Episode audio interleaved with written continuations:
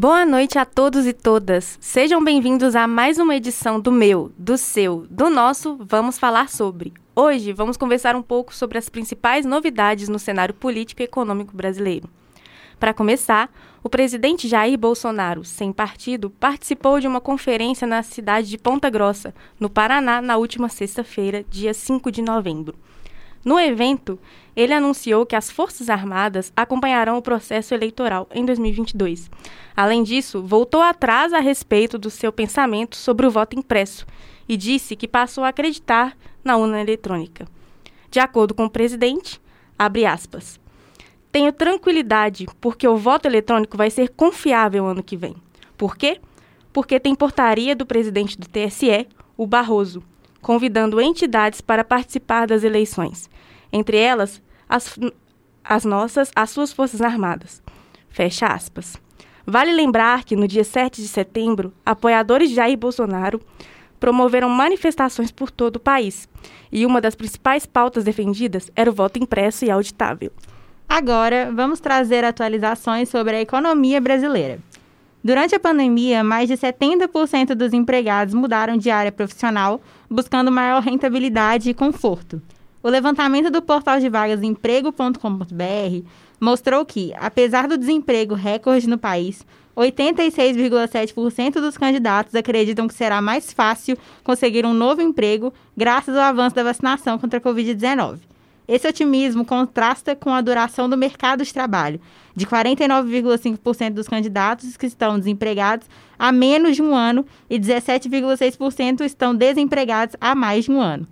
Agora, algumas informações sobre o polêmico Auxílio Brasil. O programa social anunciado pelo governo para suceder o Bolsa Família começará a ser pago no dia 17 de novembro.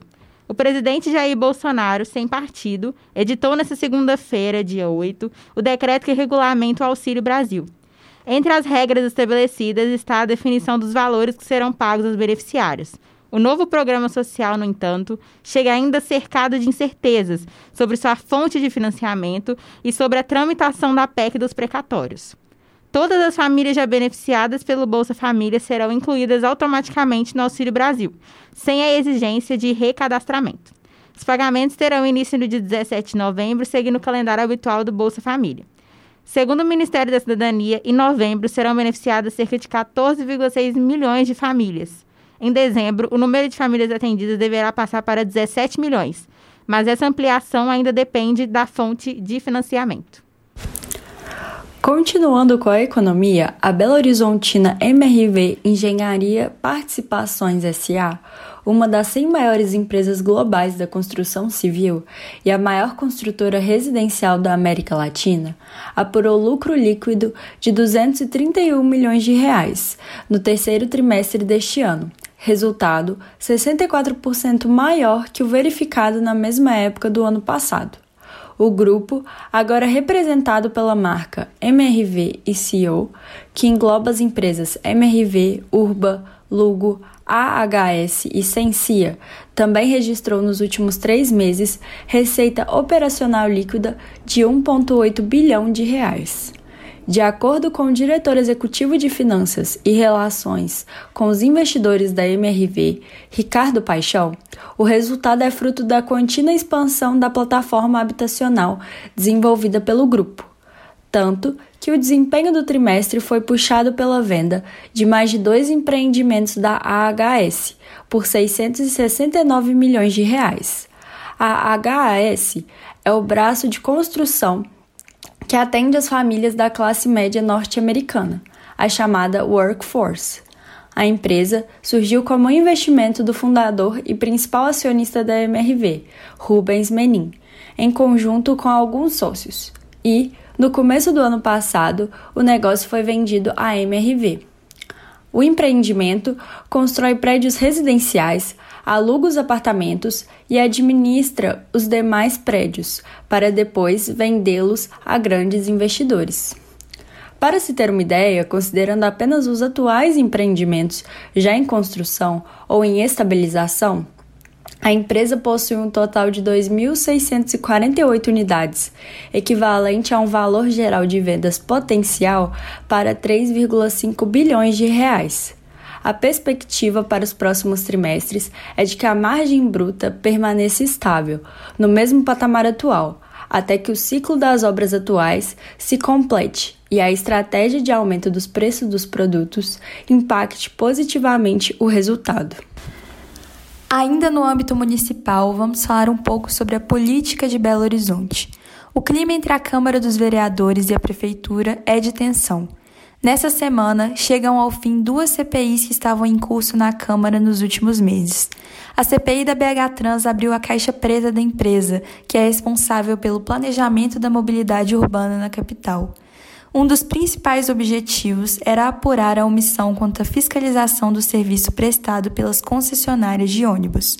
Problemas como a descoberta de fraudes, a falta de transparência sobre a formação do preço das passagens e até a suspeita de formação de um cartel foram apurados pelos vereadores. Já a CPI da Covid foi criada para investigar supostas irregularidades na administração pública durante a pandemia.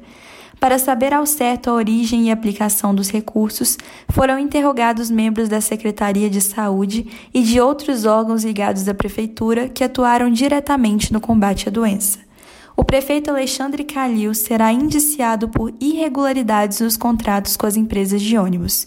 Ele é acusado de burlar leis por interesse pessoal, ocultar condutas irregulares e criminosas e apropriar-se de recursos públicos em benefício próprio, entre outras infrações. Também foi aberta uma nova CPI, batizada de CPI do uso da máquina pública. O objetivo é investigar um suposto caso de nepotismo, além de analisar possíveis vantagens pessoais e políticas na Prefeitura de Belo Horizonte e a existência de funcionários fantasmas. Em Brasília, outro assunto que percutiu bastante foi o orçamento secreto, proposto por deputados visando beneficiar suas bases políticas ou mesmo seu estado de origem.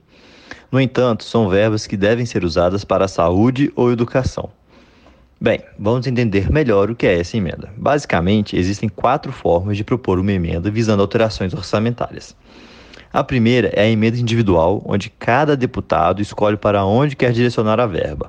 Para 2021, o montante reservado para isso foi de 9,7 bilhões de reais. A segunda emenda é a emenda de bancada. Essa é uma emenda coletiva elaborada por deputados do mesmo estado ou região.